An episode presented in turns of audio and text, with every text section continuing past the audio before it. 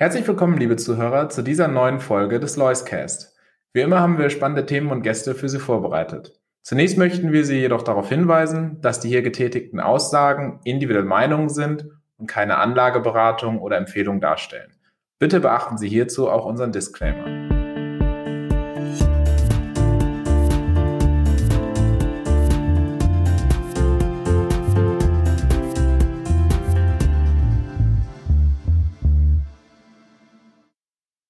Herzlich willkommen, meine Damen und Herren, zur heutigen Ausgabe des Loiscast. Heute bei uns zu Gast unser Portfolio-Manager und Vorstand, Herr Dr. Christoph Bruns. Herr Dr. Bruns, schöne Grüße nach Chicago.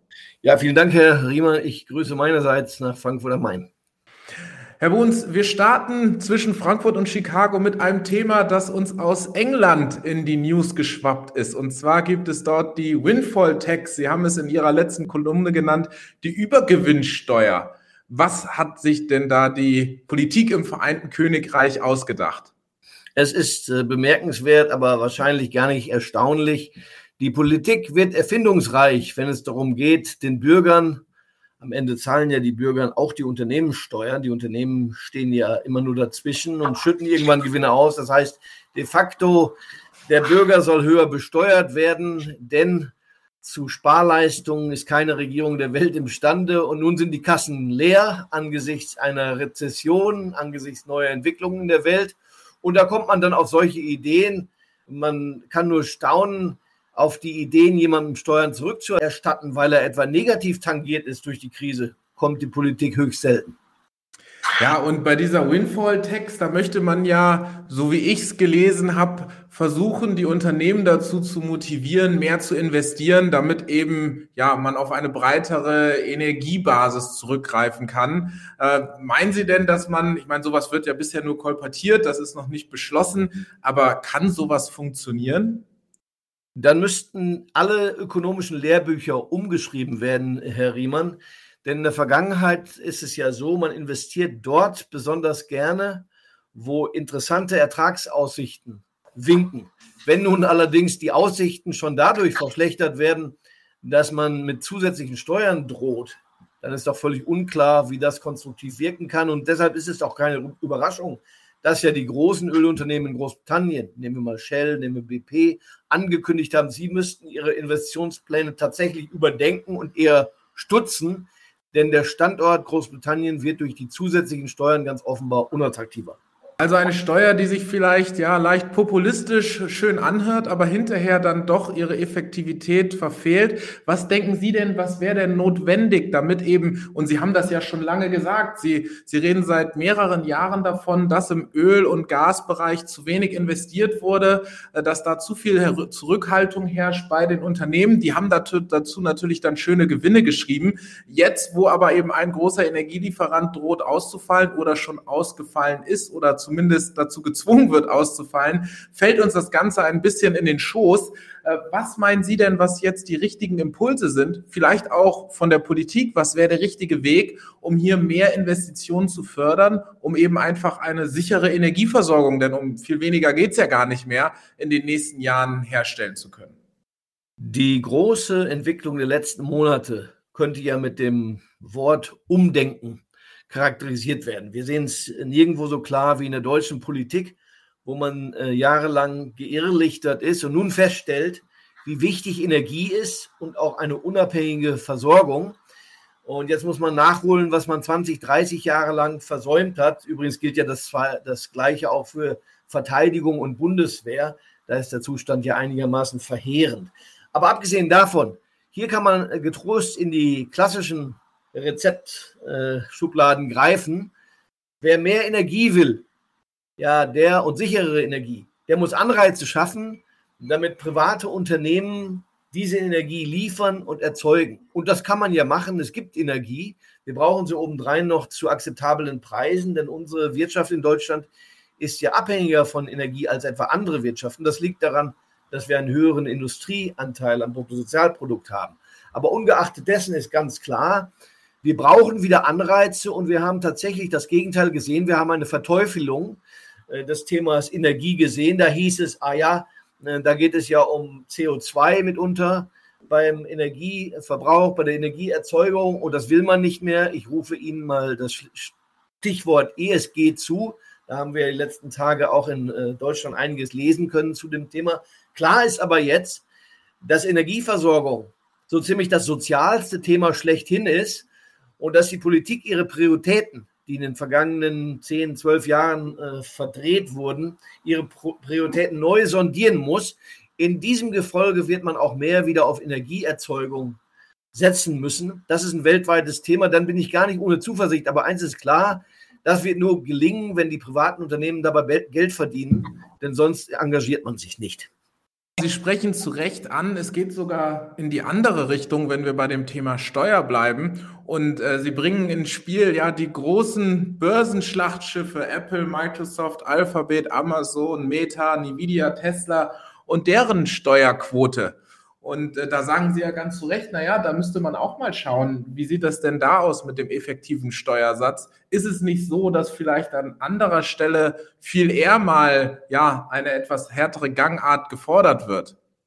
Ja, wobei Sie äh, mich nicht in das Lager der Steuererhöher äh, quasi verführen können, sondern ich bin äh, strukturell immer der Meinung gewesen, wenn der Mensch 25 Prozent dessen, was er nach Hause bringt, abgibt, dann müsste es da gut sein. Aber es fällt mir sofort auf, dass die Branchen ja sehr unterschiedlich besteuert werden und gerade die, die großen, überdies sehr erfolgreichen US-Tech-Konzerne besonders niedrige effektive Steuersätze haben.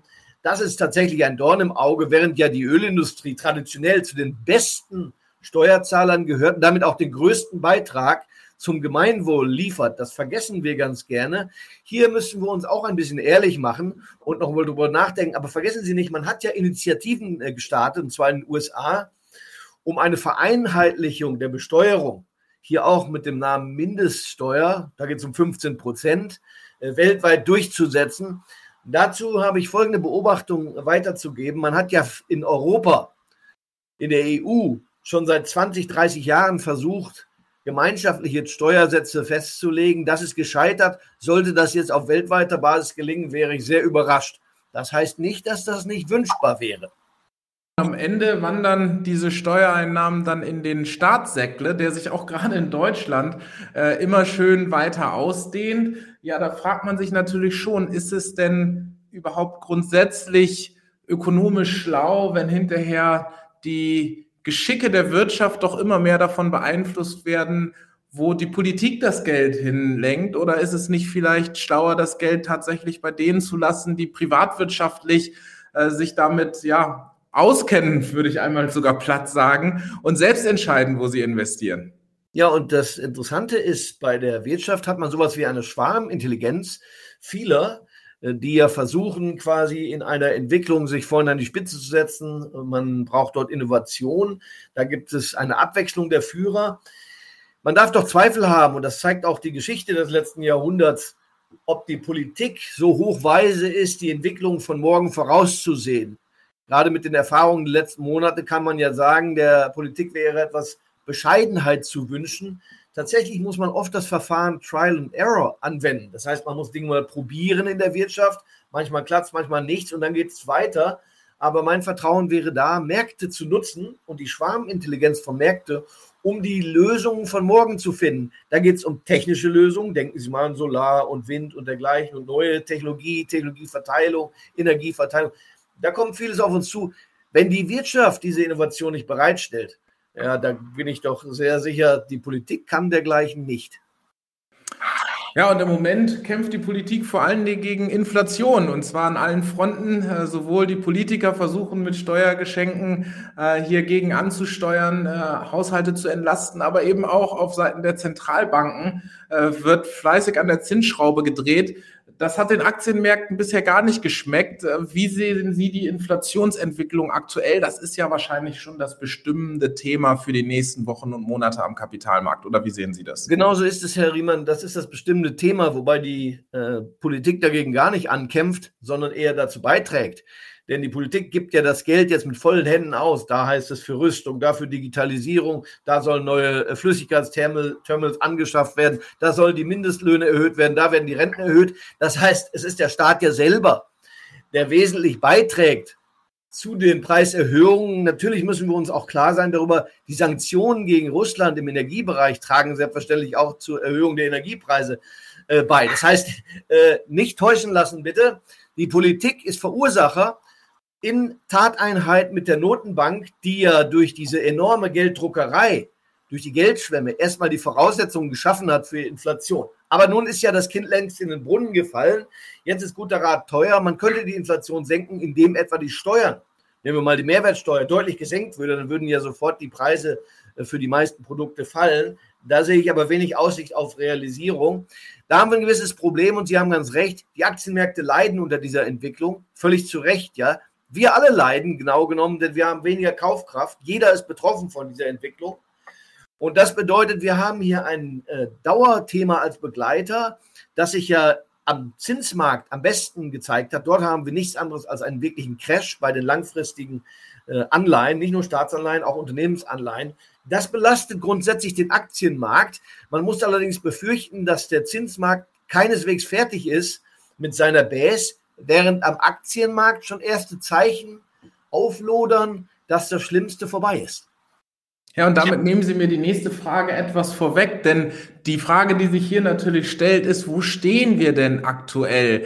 Geht es dann doch noch weiter runter oder haben wir jetzt irgendwo eine Korrektur auch in gewissem Maße eingepreist? Aus Amerika hört man in den letzten Wochen ja auch durchaus gemixte Signale vom Konsumentenvertrauen.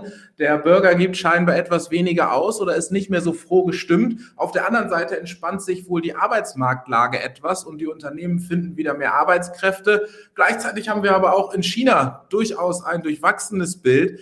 Ja, wie ist da die Gemengelage? Was glauben Sie, was sind die wichtigen Faktoren von hier aus nach vorne? Also als äh, drittes werden wir über die Inflation dann nochmal im Detail reden. Aber das Erste ist, der Krieg in der Ukraine hat ja doch jetzt interessante Wendungen genommen. Es zeichnet sich ab, ich möchte fast die Prognose abgeben, dass wir in ein, zwei Jahren folgende Lösung finden. Die Ukraine wird Gebiete abtreten im Osten ihres Landes. Wahrscheinlich wird die Krim auch nicht rückeroberbar sein. Es wird dann Verhandlungen geben und auch dieser Krieg wird irgendwann zu Ende gehen. Er hat dann nur Verlierer übrigens produziert. Aber ich meine, erkennen zu können, dass die Russen eingesehen haben, sie können ihre großen Ziele überhaupt nicht mehr erreichen, nämlich die gesamte Ukraine reinigen, äh, wie Sie sagen, äh, von äh, Nazis. Das war zwar Quatsch, aber sie können ja nicht mal in Kiew Fortschritte machen. Ich glaube, dass der Krieg seinen Wendepunkt längst erreicht hat. Da könnte es eher besser werden. Zweitens, in China hat man erkannt, dass die Lockdowns mehr Schaden als Nutzen bringen. Man hat ja neue Öffnungsstrategien nun entwickelt. China ist so groß und wichtig, das wird sofort zu einer Entlastung der Weltwirtschaft führen. Das ist ein sehr positives Signal. Da haben wir etwas aufatmen. Schauen wir mal, was die OPEC beschließt zum Thema Öl. Ich könnte mir denken, dass man da eine konstruktive Rolle einnehmen könnte. Das könnte auch hier für Entlastungen sorgen. Aber das Interessante ist ja, am Aktienmarkt haben wir das Gegenteil von Inflation. Wir haben fallende Kurse gesehen in den letzten, sagen wir mal, äh, sechs Monaten. Das ist in der guten Ordnung, gehört dazu bei so vielen Krisen. Aber dadurch werden freilich ja die Bewertungen günstig und mitunter zu attraktiv. Und ich beobachte, dass wir eine große Drehung erleben. Heute kommt es wieder stärker auf Bilanzanalyse an. Man könnte insgesamt sagen, aktives Management wird jetzt an Bedeutung gewinnen das einfache Momentum-Thema ist aus und das Thema Liquidität spielt auch die Rolle nicht mehr. Man muss wieder stärker analysieren und unterscheiden. Das müsste übrigens dem Hause Lois sehr zu Pass kommen. Insgesamt glaube ich, wie bei den Krisen der Vergangenheit, nach einigen Monaten der Finsternis sehe ich deutliches Licht am Ende des Tunnels. In welchen Branchen oder Segmenten sehen Sie das vor allen Dingen? Und was sind vielleicht auch Segmente oder Branchen, wo Sie sagen, na, da würden Sie im Moment eher noch die Finger von lassen? Das ist günstiger geworden und bleibt auch langfristig günstig, weil es so gerecht ist. Ich denke, der Bedarf an den klassischen Gütern des Maschinenbaus, auch Nachholbedarf beim im Fahrzeugbau. Sie erinnern sich, Herr Riemann, da war ja das Problem der Mangel an Teilen, insbesondere Chips, aber nicht nur dort. Wenn sich also diese Lieferkettenproblematik entlasten könnte, worauf ja doch manches hindeutet, dann glaube ich, dass wir im Automobilbereich vor einem Aufschwung stehen. Dann glaube ich, dass der Maschinenbau, weil er ja zusammenhängt mit dem Autobereich, durchaus vorankommen kann. Das dürfte dann auch Chemie treffen. Und dann sehen Sie, könnte es einen breiteren Aufschwung geben. Etwas Sorgen muss man sich machen über das Thema Einzelhandel. Einzelhandel, vielleicht auch Großhandel, denn der Konsument kann wohl sein Konsumverhalten etwas einschränken angesichts der äh, Inflationsthematik. Da meine ich eher, die produzierenden Industrien soll man jetzt bevorzugen. Herr Dr. Bruns, vielen lieben Dank für diese aktuellen Einschätzungen und eine schöne Woche in Chicago. Sehr gerne.